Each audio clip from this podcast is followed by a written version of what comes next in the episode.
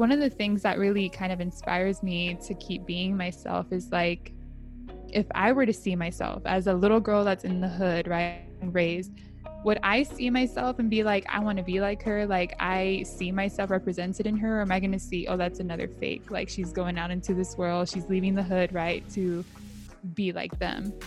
And what does them even look like? That's I mean, it's a whole nother thing to unpack. But I was like, I always think of that. I'm like, I think of myself eh, as a little girl who didn't have any representation to see myself now, like, am I still that same person at the core, you know? That was a clip from today's episode. I really hope you're enjoying it so far. Before we get into the full episode, just want to give a big shout out to you all for listening. Just want to say thank you and welcome to the Quién Tú podcast brought to you by Plural.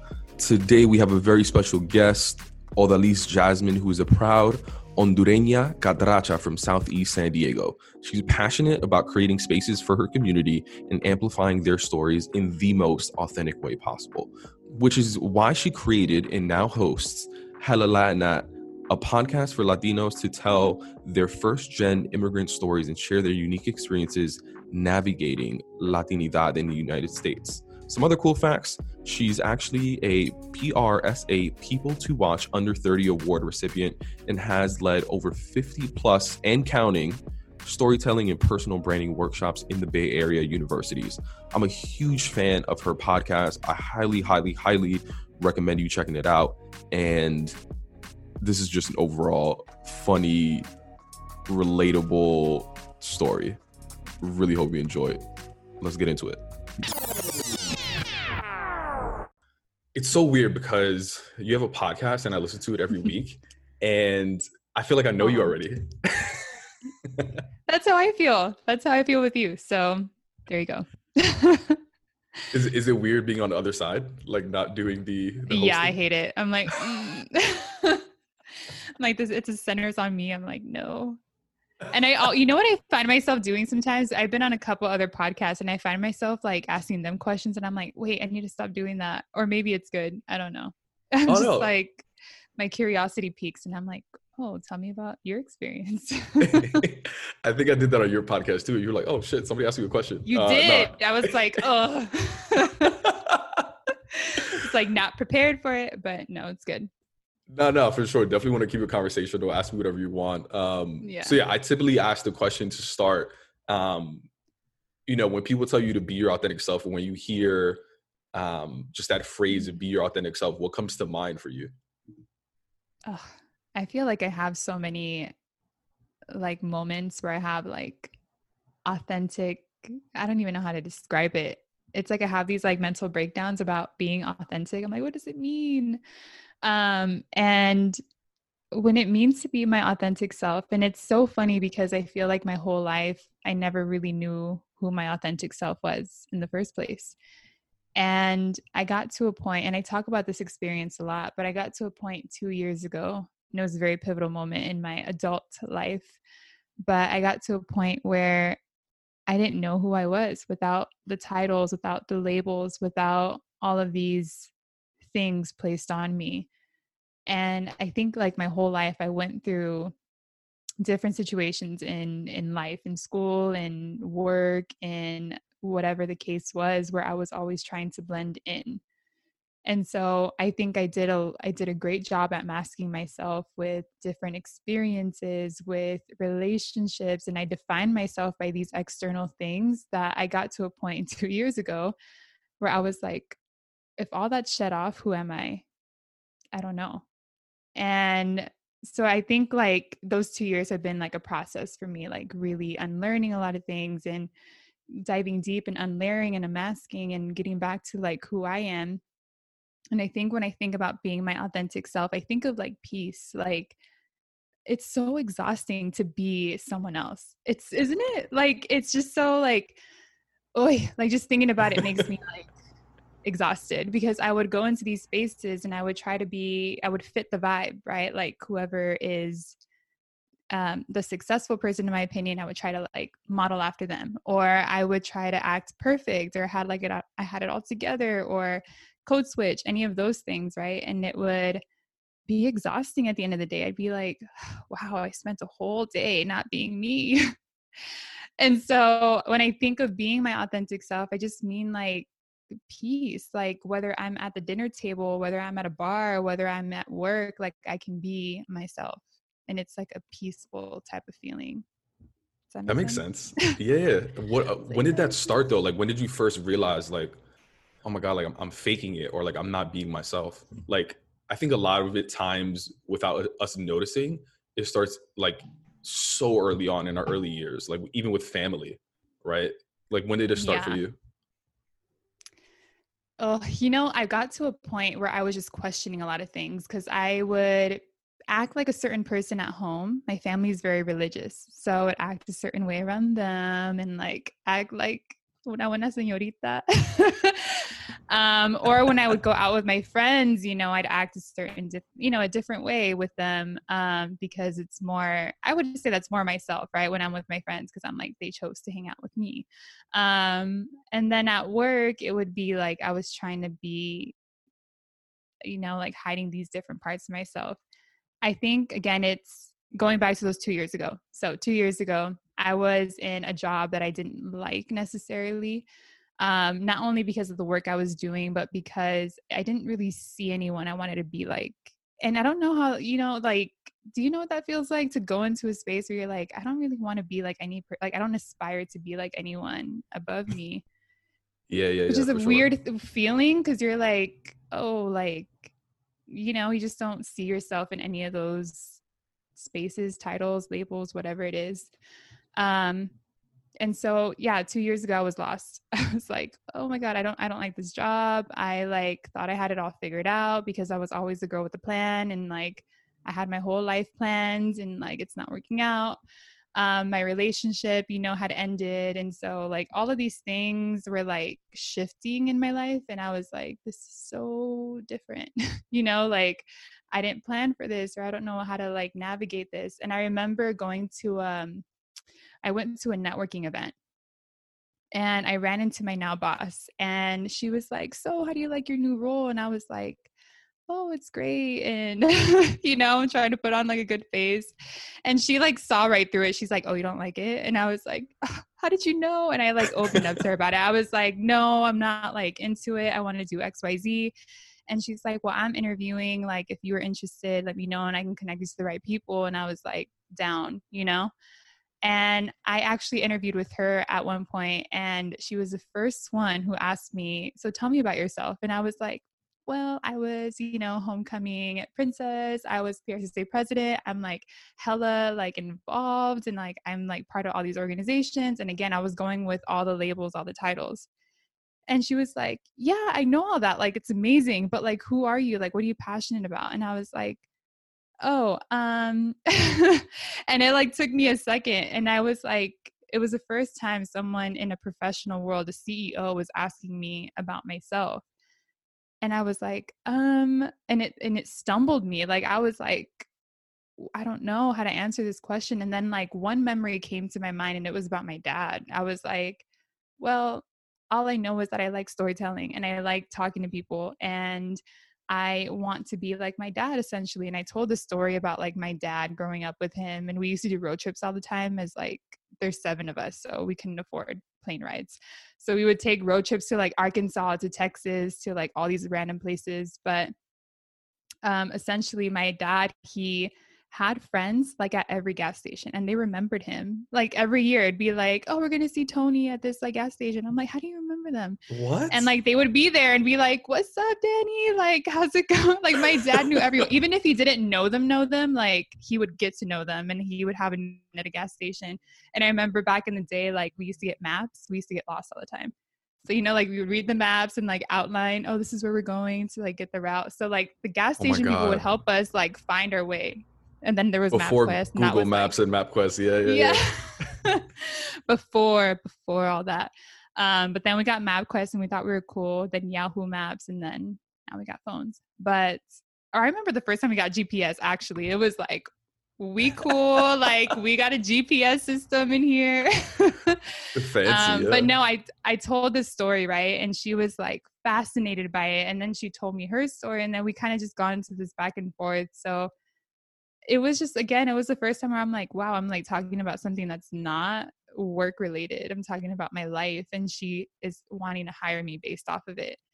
And so we developed a friendship and like mentorship manager you know employee relationship over the last two years and she's really the one that's been the most pivotal person in that respect like people want to hear your story so much that i would spend this whole these last two years um, working with her going to universities and helping them tell their story and their personal brand and amplifying you know who they are authentically.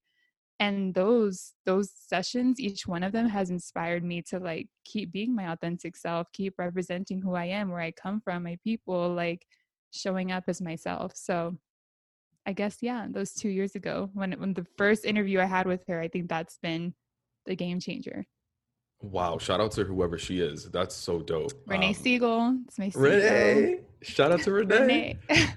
it's so a badass so, japanese woman hey uh, it's so crazy because when you were telling the story about um, on the podcast, you were telling the story of like you were in college and you had all these titles. You know what I mean? And so often people yeah. ask us. I don't know if this is in California, if this is a thing too, but in New York, it's like not even where you're from. It's like, what do you do for for like mm. a living? Mm. Um, and it's a, it's such a yeah. big part of our personality, but so is like all of our accomplishments, right?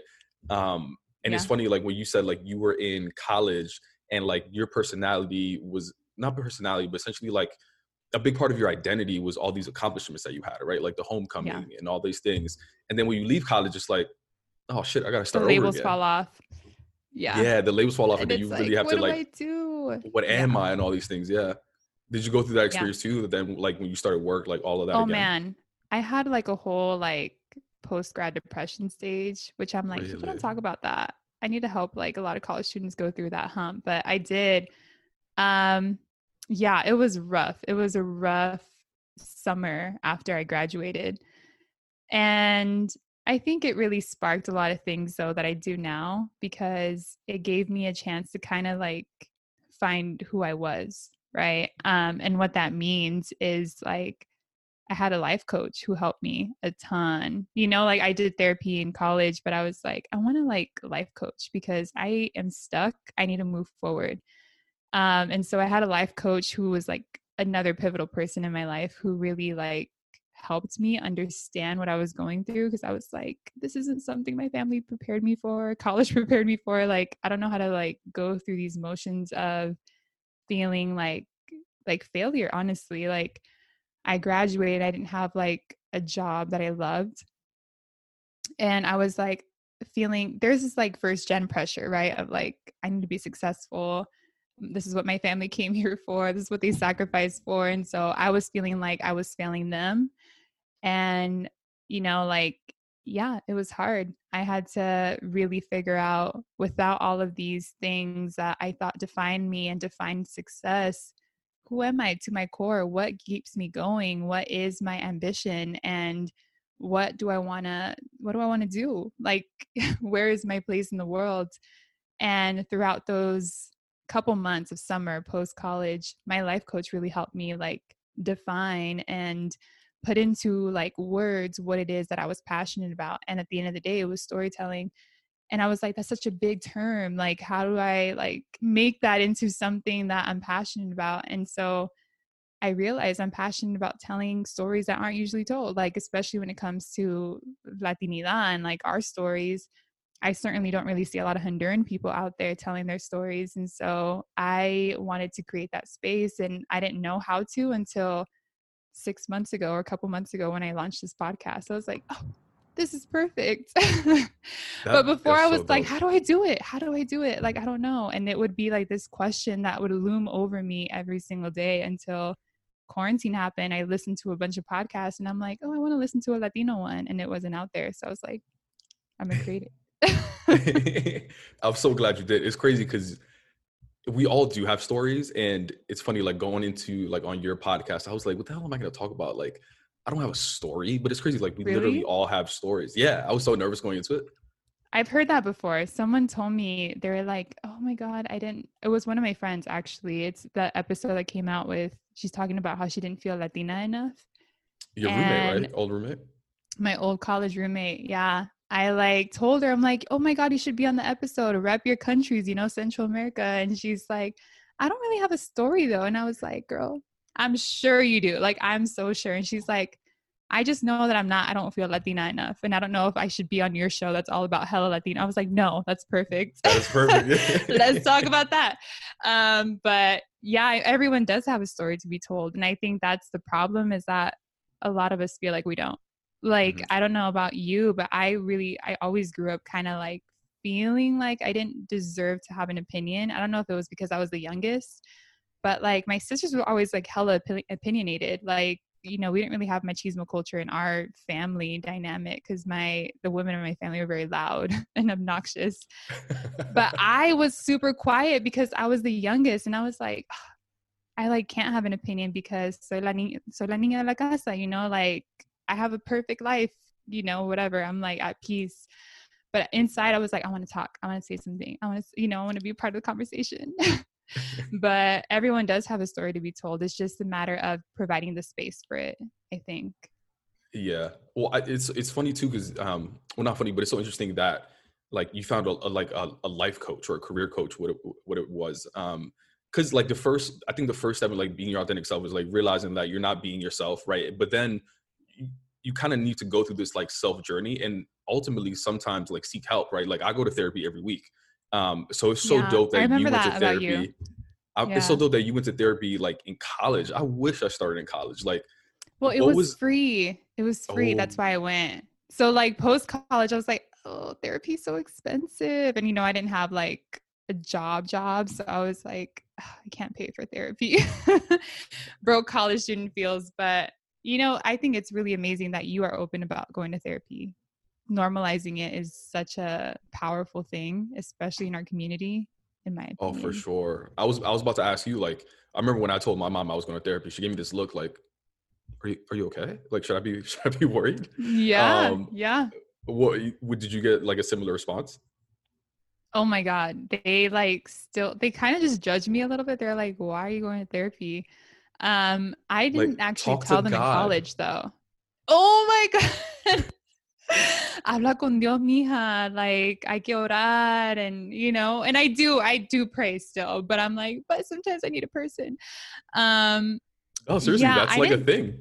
Yeah. I'm like, I can do both.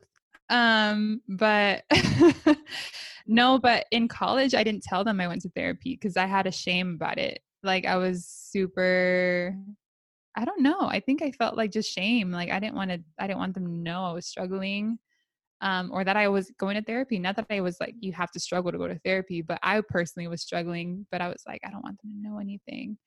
Um, and then even when I got my life coach, explaining to them what a life coach was was the most difficult thing. They were like, "Why do you need one?" Like, you know, like I don't understand. And they were just so like, it didn't make sense to them. Which again, I'm like, it's one of those things where I'm like, yes, I mean, they're not going to understand, and that's okay.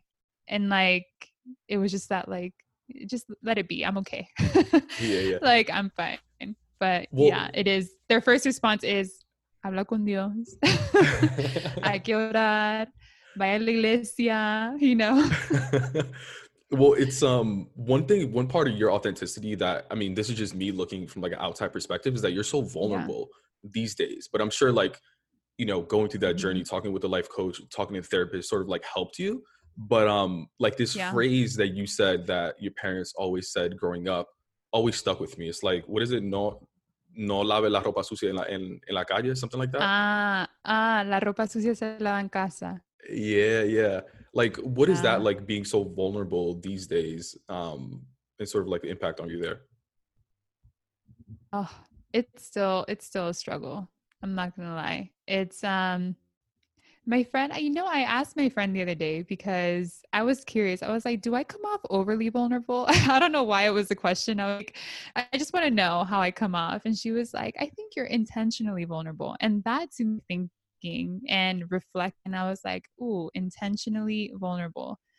And it's a struggle for me still and maybe that's why she used the word intentional um, there's certain things i don't know if this is my scorpio moon i don't know if you're a believer in astrology but sometimes i blame my like sign but i was like there are certain things i just can't talk about like in with people. Even with my friends like there's certain things where they don't know a lot of other situations that i've been through or situations that i still go through um, because i still struggle with that saying that i grew up with i'm like am i being too much if i like talk about this and then i re- like i talk myself out of it i'm so let me just say i'm so good at talking myself out of things like if i think something's a good idea i'm like maybe not. and I'm like in this constant battle with myself. But I think I try to be as vulnerable as I can because there's power in it. And I didn't realize the power in it until later in, in life. And I'm like, if I can, like, you know, keep practicing it, I'm going to over time perfect it and hopefully have my family, the nephews and nieces in my family, you know, people who are watching me, they can feel comfortable with that vulnerability. And it's not even to air my dirty laundry either because i hope i don't come off that way but it's also being vulnerable where you're you're open. Like vulnerability and authenticity to me are like hand in hand. And I, you know it helps in every facet of your life it helps in like your career it helps in relationships it helps in like friendships it helps in all these different assets of your life that i feel like are important to it's important skill to have and oh, so for sure. i'm still i'm still unpacking what intentionally vulnerable means. I like that. I like that definition. Right? I was like, I. Mm. yeah, I don't know. I don't know what the other one. What would the opposite be like? Whiny vulnerable? Like. Maybe I don't know. I was just like, I like that. it sounds good. No, I mean, well, it's it's like I don't know if it was if it was like this for you, but maybe it's just like a guy thing. But like guys typically aren't vulnerable and they don't typically like yeah. feel their feels and like express their feelings. I mean, to your mm. point like yeah it can help in every single situation i mean even at work like like I always had the mindset like, oh, just work through it, work through it. Um, and then when COVID mm-hmm. hit, and I and my manager was asking me how I was doing, and I was like, oh, I'm good, I'm good, don't worry about it, just working through it. Um, mm.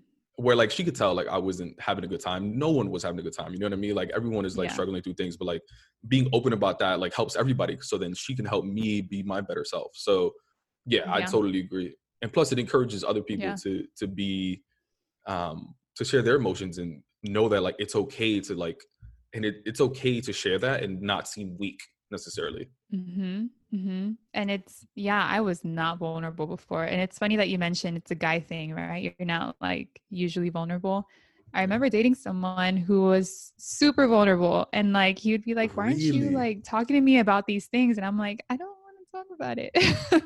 yeah, it was way before I even like got to like this right now, but I was so opposite. I was like, oh my God, this dude's so vulnerable and I'm just not there and I like can't share these things and I feel bad. And like, I mean, even a part of me like credits him. Like you kind of helped me like dabble into the vulnerability at, at that time in my life. I'm not like, no, I was not vulnerable at all. It's really interesting. That is really interesting. It's something. it's it's funny like relationships is something I typically don't even talk about, but um, I feel like a lot of people fake it in relationships that too. Not that way, but I mean more so yeah. in um like you you see like people like take on the personality of the other person in a way almost. Yes. No one talks about that enough. So often. Have you done it's, that? It happens. It happens a lot. Yeah. yeah. Yeah. I've that's why you know i've been really enjoying my single life because i'm like oh, i just relationships are hard and sometimes they scare me a little bit because i'm like you do kind of become like the other person and like and not yeah. like in a i think it's just it's what it's what happens like when you hang out with someone a lot you just naturally pick up on some of their tendencies or you know i sometimes that happens with friends that's why my parents would always say i don't know if your parents said this to you but they'd be like who you hang out with is who you are essentially. Yeah, yeah. Yeah, they would say that to me all the time because when they didn't like a friend of mine, they'd be like, "You're gonna turn into that person." My um, my ex my ex told me that too. She because all my friends were thoughts, and uh, she was like, "You're gonna cheat on me." I'm like, "No, I'm not them." but yeah, I mean, it happens, right? We have these like, can, you know, and it's in a way a little true. Like you do kind of become the people you hang out with, but I don't think, I think you can choose. Like you have a choice in whether you want to follow that footstep or not. Right? I think in everything, not even just relationships, work too. Yeah, Talking yeah. about authenticity at work. speaking speaking of work, I think you picked up some tendencies from work as well. Like these days, you're you're saying things like awesome and rad. I am. I am. I was like, why am I saying this? talk it's, to, talk it's to me. weird. Yeah. It's weird to not. talk to me. Talk to me like how like do you think do you think bringing your authentic self to work has changed in like your first job compared to like where you are now? It seems like you're really comfortable now, especially like with CEO mm-hmm. and like you said it's predominantly women where you work as well, right? Yeah. Yeah. Um, what was what was that first experience like before we get into like right now? Oh, that first experience is so different. Um, that first experience, I even like uh, I don't even know. Thinking about every job I had prior to the job I have now, it's it was the same. Like whether I was working at a big corporation or a startup or whatever it was, I never felt like I was a part of it. Like I don't know how to explain it. I felt like I was just trying to be like them because I thought that's what success looked like because I didn't see other Latinos around me. And so when I think of that job prior to my current one, um, it was a lot of me hiding. It was a lot of me hiding either physical, like I, we talked about this, like physically I was hiding my body, my curvy body, because I was like, I don't want to be seen, you know, like I don't want to be sexualized in any type of way. Um, I don't want to distract from my intelligence. I don't want anything to be distracting. Like that was really um, what I was trying to do. It was like someone said it to me the other day. They were like themselves. I was like, yes, that's what I was doing. Like I was editing parts of me so that people again weren't distracted by my differences by my uniqueness um, so i was trying to blend in and whether it was physical or whether it was the code switching like not saying awesome and saying that's so great or you know using random sayings that they would say that i didn't even i probably said it wrong but like um but i was trying my best to be just like everyone at the table and you know, I still catch myself doing that. I still catch myself slipping every now and then. I'm like, why am I doing that? Like, why am I changing the tone of my voice? Or why am I, you know, like saying these different words? Like, why am I trying to speak differently? I still call myself out. And it's been a lot of that. Like, it's been a lot of calling myself out on my own, um, my own editing, I guess you can say, like my own things that I'm not being authentic to. And one of the things that really kind of inspires me to keep being myself is like, if I were to see myself as a little girl that's in the hood, right, and raised, would I see myself and be like, I want to be like her? Like, I see myself represented in her? Or am I going to see, oh, that's another fake? Like, she's going out into this world, she's leaving the hood, right, to be like them.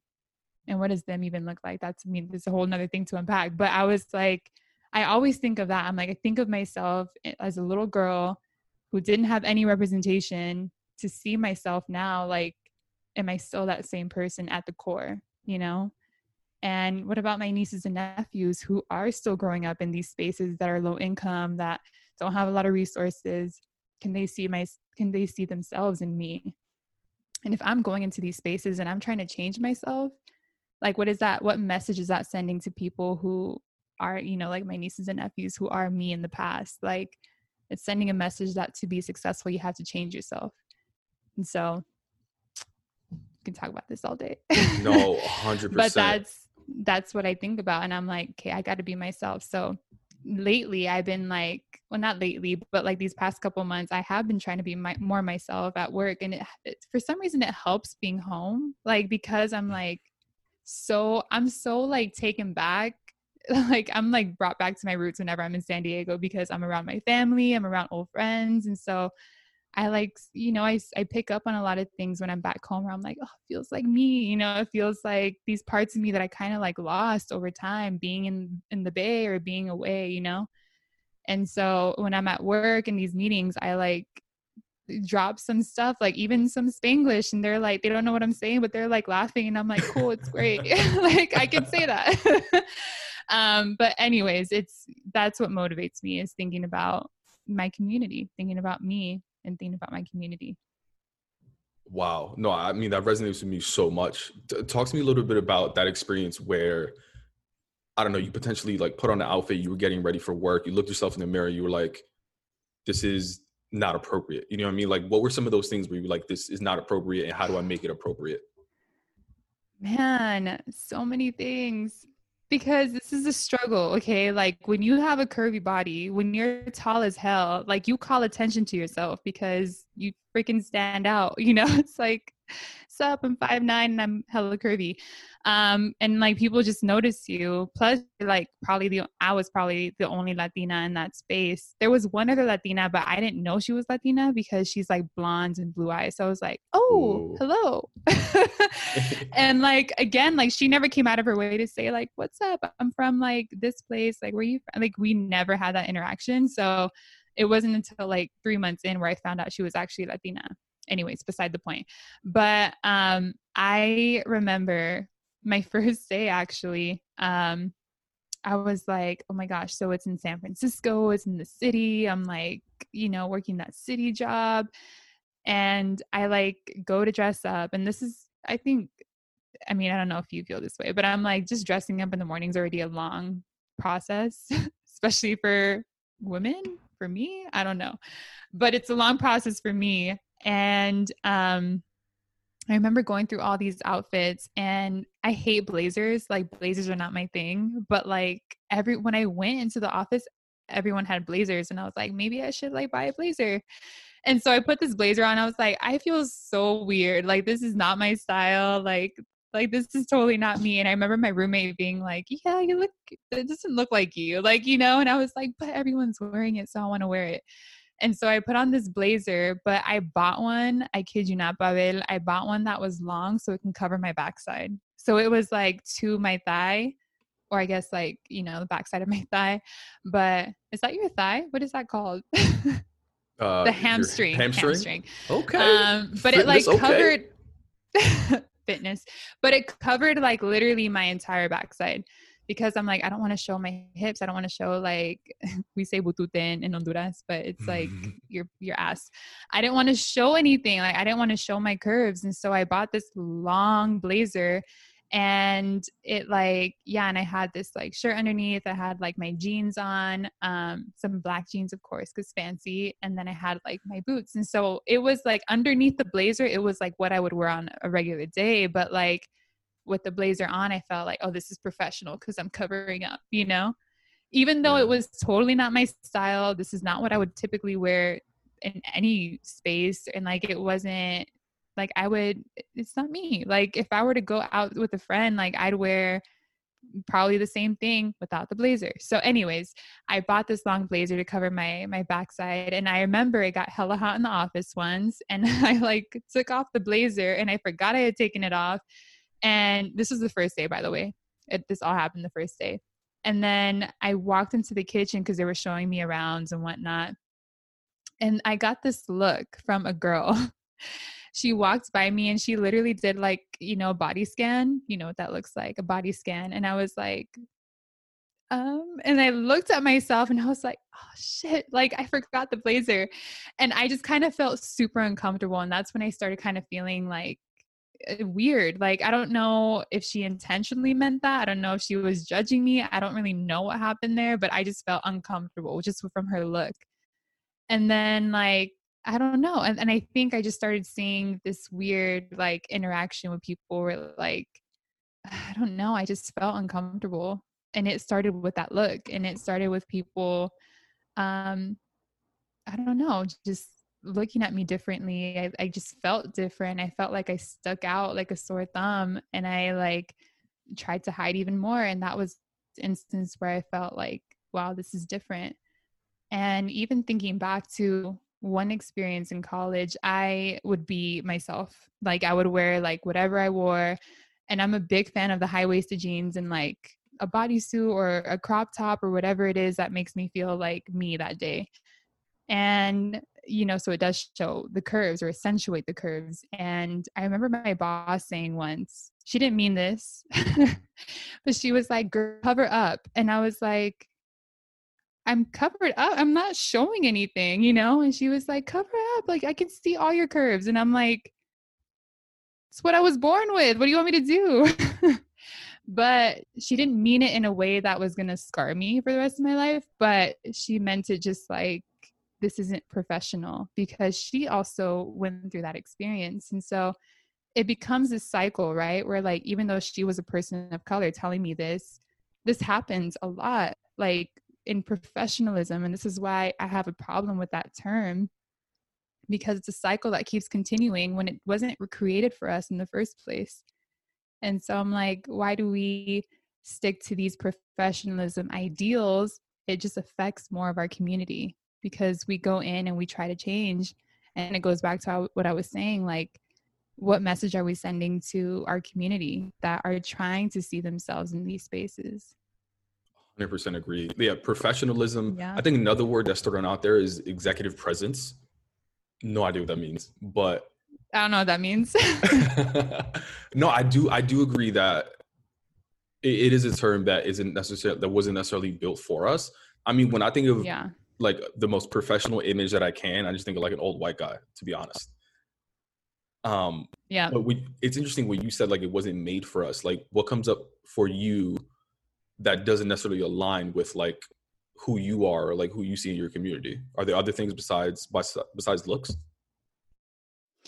i think it wasn't created for so when i think of my community i think of low income you know immigrant families first generation families. And i think you know talking about all the injustice that happens with our communities with black and brown communities i think like in a way the system is meant for us to either stay in the same cycle or for us to fail. Um, and that's a very i know very pessimistic way to view things and i try not to ever view it that way because i know there's a lot of good.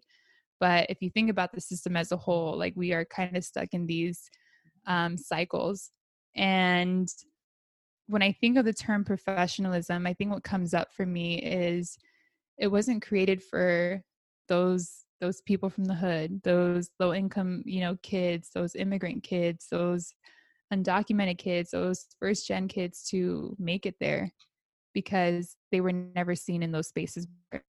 And so I think now that we're entering into these spaces, it's an opportunity for us to redefine what professionalism means so that we can be inclusive to our experience, to who we are.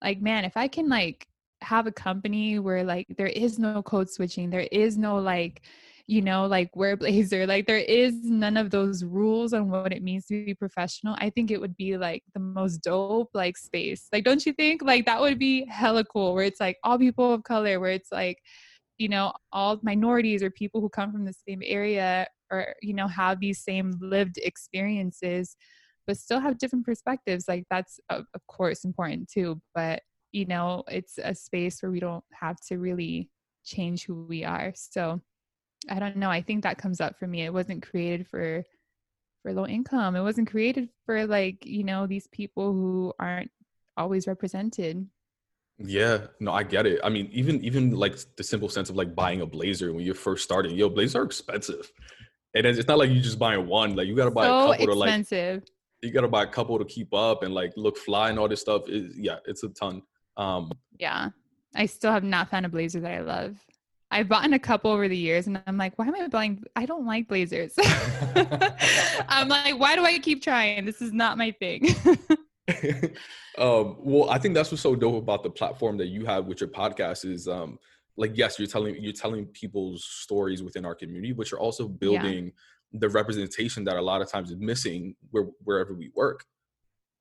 Um, right yeah. Um, wow. Wait, something else I was going to ask you. Oh, as far as as far as code switching, it's so funny. Um, give me an example of like when you would do that. I'm thinking one is probably like your birthday. Like, what would happen? Like, you walk in Monday morning, someone asks you, like, "Oh my God, how's your birthday?" that literally happened in August. Oh my god. So my birthday, let me just tell you, it was hilarious. I I I had this. I'm gonna tell you. I'm gonna just spill all the frijoles. Okay. I'm just gonna be real, be authentic. Put it on. Put it all on the table. Okay. but my birthday, I literally my girl like a hell of a planner. She like loves planning these things. I'm more of the free spirit side. Like I kind of got to a point where I'm like I don't want to plan anything because I plan her work. So like life is just like go with the flow but she planned the whole weekend because I was like, I want it to be like hella relaxing because it's COVID, you know, we're going through a lot. So I want like my my close homies, like my girls. And I just wanted to be like a weekend where we can manifest and like chill and like do yoga or something. And I swear to you, Pavel, like these girls are so lit, man. We like we had a whole weekend, and I swear to you, we like I felt like we twerked and danced the entire weekend. I was like, we did no manifesting, y'all. I was like, but the fact that my girls and I can have fun, like without going anywhere and just like have the whole house as like a little dance, like for, for like that's, I love them. Shout out to them. But going back to work, so it's funny because my one of my coworkers actually went. So her and oh, I. Oh, okay. Yes. So that was awkward in its own because she was like not telling people that she went. She was like, "Oh, I'm going to San Diego," and everyone knew why. We, everyone knows we're close. So I'm like, you could have just told them. but we went and we had like just like the best time. And then going to work, I had told them that was the weekend, like, oh, manifesting yoga, all these things. And so they were like, oh, so how was your wellness weekend? And I was like, there was a lot of wellness happening. Like a lot of wellness that we were drinking, a lot of wellness that we were doing other things with. But you know, like there was a lot going on. So I was like, oh, it was great. You know, we did yoga. We did do yoga Saturday morning, even though they were like hungover. But um, I like only said the parts that I thought were acceptable. I'm like, yeah, we like, you know, we did yoga. Um, we didn't do the manifesting part. We had a couple drinks. We had like a charcuterie board we had, you know, I only said the things where I'm like, the very high level stuff. I did not say there was like, you know, twerking happening like upside down on the, you know, on the wall. Like I didn't explain any of those things. Um, and it was, it, it's just weird. Like I can tell you another story that's actually really funny, but we went to New York, um, you know, my girls you know and I. You know, it's funny that that reminds me of, um, it's funny like whenever like when people used to ask me like pre-covid i would i would say i used to say like yeah, I had brunch, charcuterie board, whatever, blah blah. I, and then I evolved it to like, oh, I went out dancing, and for me that like, what the hell is dancing? You know what I mean? But like that's really what I yeah. did. Like I went out dancing salsa bachata, right? So I said dancing, then I evolved to like salsa bachata. Then what I want to get to, which I think I, I'll never get to, is like, yo, the salsa band didn't even come. It was straight DJ it was all Bad Bunny, and like I was consensually like dry humping a bunch of strangers. That's what I want to tell them. That's what really happens. Sometimes it's no, also it's bad. Like, it, yeah, the show it up, can't happen. and the Bad Bunny drops, and people just twerking on you. That's what happens. Mami que tú quieres. Wait, he still hasn't played in the club though. That song. Oh, there's so, so many tracks. So many tracks we're missing out on. So many tracks. But no, I'm thinking about another story, which is really funny. So my boss this is a long complicated story i won't i won't go into it but my boss follows some of my best friends on instagram i'm not going to go into that story but she like follows us on social media and i have a, a, other coworkers who follow me and i was very so my new york girls my girls you can obviously tell they're already like really they're lit but i was like okay girls like don't post anything on ig where my boss can see it. Not that my boss would probably care but it's i care. Like it's me like i'm i'm the problem but we went to new york and we were at a club and oh my god i don't know why i'm telling you this story i'm like backtracking now i'm like i don't know if i want to tell it but i'm gonna tell you so there was like i don't know what club we were at we were somewhere in new york um but we saw Oh my god, I'm so bad. What's that tower called in New York? That's really famous. Empire State. Empire State Building. Yeah. So there was a club that like there was a window that looked out to it and I was like, "Oh my god, it'd be so cool to twerk on this window in front of, you know, this like Empire State Building." Like how funny is that? So my friends and I did it and my one of my girlfriends posted like she doesn't remember because she's like faded so she posted the video and then the next day she was like jasmine I was like, what? What did you do? She was like, I posted it. I don't remember posting it. And like my boss saw it and I was like, no, why did you do that?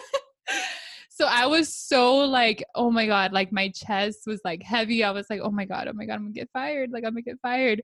And I went into work and she didn't even mention it. And I was like, okay, like maybe she doesn't care. but I remember feeling like it was me. Like I was the one that was so like, I don't know, scared or like felt like my my like intelligence at work was going to be downgraded by what I was doing on the weekend or like it was it was a mix of a lot of things where I'm like I don't want them to view me differently because I have fun on the weekends, you know? And so it was a mix of that, but my boss didn't even ever address it. Yo, 100%. It's crazy because I have so like because I work for Facebook, everyone follows each other on on like Instagram, Facebook, all those things. So um, what some of my coworkers do is they create like a, a close friends group on Instagram, and they'll include everybody besides their coworkers, right? Or like mm. except for their boss. Um, yeah. I don't do that, but it's so interesting, like what people deem or what they think is unprofessional, and like I wonder what I, I wonder what some of those things are where like people would like actually consider unprofessional. It's funny because I have since I'm in a sales role externally facing, like I also have clients that follow me. So sometimes I think mm. about like, yo, not only is my manager going to see it, my coworkers, but also my clients are going to see it. Like, are, if I walk yeah. into a meeting next Monday and I'm starting to present, they're gonna not respect me because mm-hmm. I'm smoking hookah or like dry humping somebody consensually. You know consensually. I mean? You're like, yo, let, yo. Me, let me preface it. like, let me preface it. No, but you know what's funny? Even like I was thinking about this the other day. I was journaling about it actually. I was like, even posting selfies on my own Instagram makes me feel uncomfortable. Why? Like, really because I'm like, what if my coworkers see this and they're like, oh my God, she's like, I don't know. It's like I always think of like all these narratives in my head. It's a story we tell ourselves, right? Like I don't know. I don't know why. And like I was journaling about it because I was trying to figure out and unpack with myself like what makes you so uncomfortable. And I feel like I do it so often so that I can get comfortable with it. I'm like I shouldn't be ashamed of showing like my own it's me, it's my Instagram, you know, like this is me. Like I'm acting like myself or I'm like am I like being too like you know like i don't know trying to be all sexy or am i trying too hard or like are they going to think something of me or am i going to like it's like all these questions and i am the master overthinker and i'm like i just don't want again it's all about like i don't want them to form an opinion of me and like downplay my intelligence my hardworking skills my work ethic because of what i do on my personal side. It's weird. Yeah. Do you, do you think a part of it is has to do with being a latina as well? I mean there's such a there's always a narrative like you know the public like over sexualizing Latinas and like yeah seeing them yeah. in a certain light and then you know not seeing your not seeing like your your your intelligence. You think it has to play oh, into oh, it's, it? It's so much of that. It's so much. And man, you know, like I don't know if this happened in your family or if this is just, you know, Latinos that I know have gone through this, but it's like y el novio, like y you oh, know te vas yeah. a casar ya ya vas a tener hijos like ya es tiempo and i'm like bro chill i'm like still hella young um but you know like growing up i didn't have women in my family who i essentially wanted to be like like my the women in my family were ya estaban casadas you know they were married and ya tenían hijos and they were young moms they were you know like wives or you know they had husbands, boyfriends, whatever it was, and they were just like housewives. And I was like, I don't see myself like like eventually maybe, but like not working at all. Like, you know, not going after any of your dreams like girlfriend, like I have I have too many. I need to go after at least one. And so um I think it was that, right? Like for me growing up, I felt like my reality was going to be well, I have to court a man, you know, like that's my purpose. Um, until I got to a point where I'm like seeing the potential and what I can do. You know, going to college was my first real like, I can do that. Like I can go to college. And I like went and I saw, met these people, professionals who were women, and I was like, wow, like I can do that. But I didn't, I still didn't really see Latina women there. You know, I didn't see a lot of representation. And, you know, again, like Latinas, for me growing up, when I think about the narratives that are out there for Latinas. It's overly sexualized. It's either that or it's a housewife or it's a cleaner or it's a maid. And these storylines are so like in the media, so in our face. And I mean, I grew up on novelas and they're all known as like dramatic, you know, loud and, you know, hot, like sexy Latinas. And I'm like, why is that the narrative? Like, you know like why does that have to be a thing? And so i always felt like i had to downplay my looks because i didn't want to be seen as that. And i was like i can i can be both but like people won't see that. They'll see one side of me and they won't acknowledge the other. I don't know if that makes sense but that's how i felt a lot of times. I was like i can be intelligent and i can have looks and i can do it all but like don't just categorize me as one thing. But yeah, it has a lot to do with that narrative. Yeah, a lot of a lot of female comics actually say the same thing because there's this narrative like w- women aren't funny.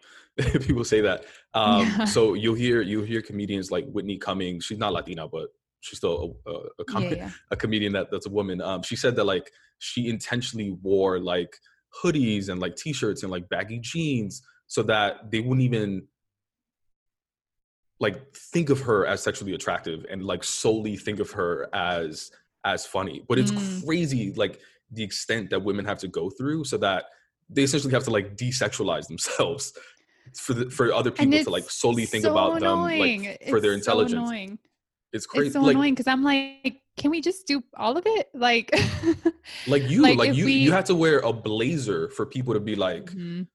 not look at your body look at you in your eyes yeah. and listen to what you're saying yeah. And I'm like, and again, it was it was one look that made me feel like everyone was looking at me like that. You know, and maybe they weren't. Maybe they didn't even care what I was wearing, but like it just took that one look for me to feel like, "Oh my god, I need to hide." You know, I need to like yeah. not show these parts. And who knows, maybe she was just looking at my outfit or you know, like it could have been anything, but again, it's a story you tell yourself and for me it was oh my god i'm showing too much. Or like going back to the comment that my boss made in college right? Like girl like cover up or you know it's like little things like that where it kind of builds and it stays with you and you're like i want to not show these parts of me. I want to fit in. I want to you know and the other layer of it is you're representing so much more than just yourself. You're representing at least like i feel like a lot of first gens think this way but me i was like well, I'm representing Latinos, Latinas, I'm representing Hondurans, I'm representing my family, my community, and I don't want us to be seen a certain way or seen in a stereotypical way. I want us to like change the narrative. But again, you can't change the narrative when you're not showing up as yourself at all. When you're trying to be like someone else, it's like no, you're you're playing into the narrative. You're not changing it. As you as you look forward though on just like continuing to be yourself, what's one thing that encourage empowers inspires you to continue being your authentic self? Mm. there's so much. I think the there's two things that come to mind. First it's you know going back to my podcast one of the most beautiful things that has happened since its beginning has been the amount of engagement that i've gotten and I don't mean like the listeners or how many downloads I've had, but the people who've been reaching out to me and telling me like their story or saying thank you for amplifying this story. And so with every episode, it's funny you said at the beginning, like, oh, you feel like you know me. Like, I feel like I do show a lot of parts of me in every episode, you know, in very different ways, intentionally vulnerable, you know. Um, but guy. He um, listened to the episode with Alex about machismo culture, depression, and all of those things. And he reached out and told me his whole story. And I was like, like just so like thankful like thank you for trusting me someone you've never met before your story and he said i only did it because i feel comfortable with you just from knowing you in these episodes and i was like damn, you know, like that comment comments that I get like that, like even what you said at the beginning, like that inspires me because I'm like, okay, I'm myself for the first time in like a long time. And the first time it's like a something that people can access at any point, right? It's like these episodes where I'm being just real, I'm being me in, in every single one. And people are like vibing with it. Like people are like, yes, like I trust you or I, I thank you or like whatever it is. And I'm like, that motivates me because I'm like, okay, I can keep being myself then. Um, the second thing though is I've seen so many shifts in my family. My cousin the other day was like telling her daughter who's this um she's she's 12 years old so she's getting oh she's 13 she's 13 um she makes it clear because i always for some reason call her 12 and she's like i'm 13 i'm like i'm sorry. Um but she the other day uh, my cousin was telling her daughter her 13 year old daughter she's like i want you to look at jasmine and say like that you can do it. Like you can do all the things that she's doing. And i was like me?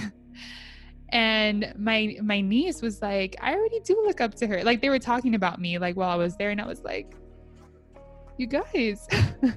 But little things like that where i'm like if i can be the representation for my nieces for my family like i want i want me to be like the beginning. Like i want them to go further than me. I want them to be able to do bigger things you know that i you know that i can do. But like again it's creating that representation that i never had growing up because we were all of my family were undocumented. They were all immigrants. They never you know had opportunities that i had like to go to college or to do things like that. So again it's like creating that representation for for my for my family for my community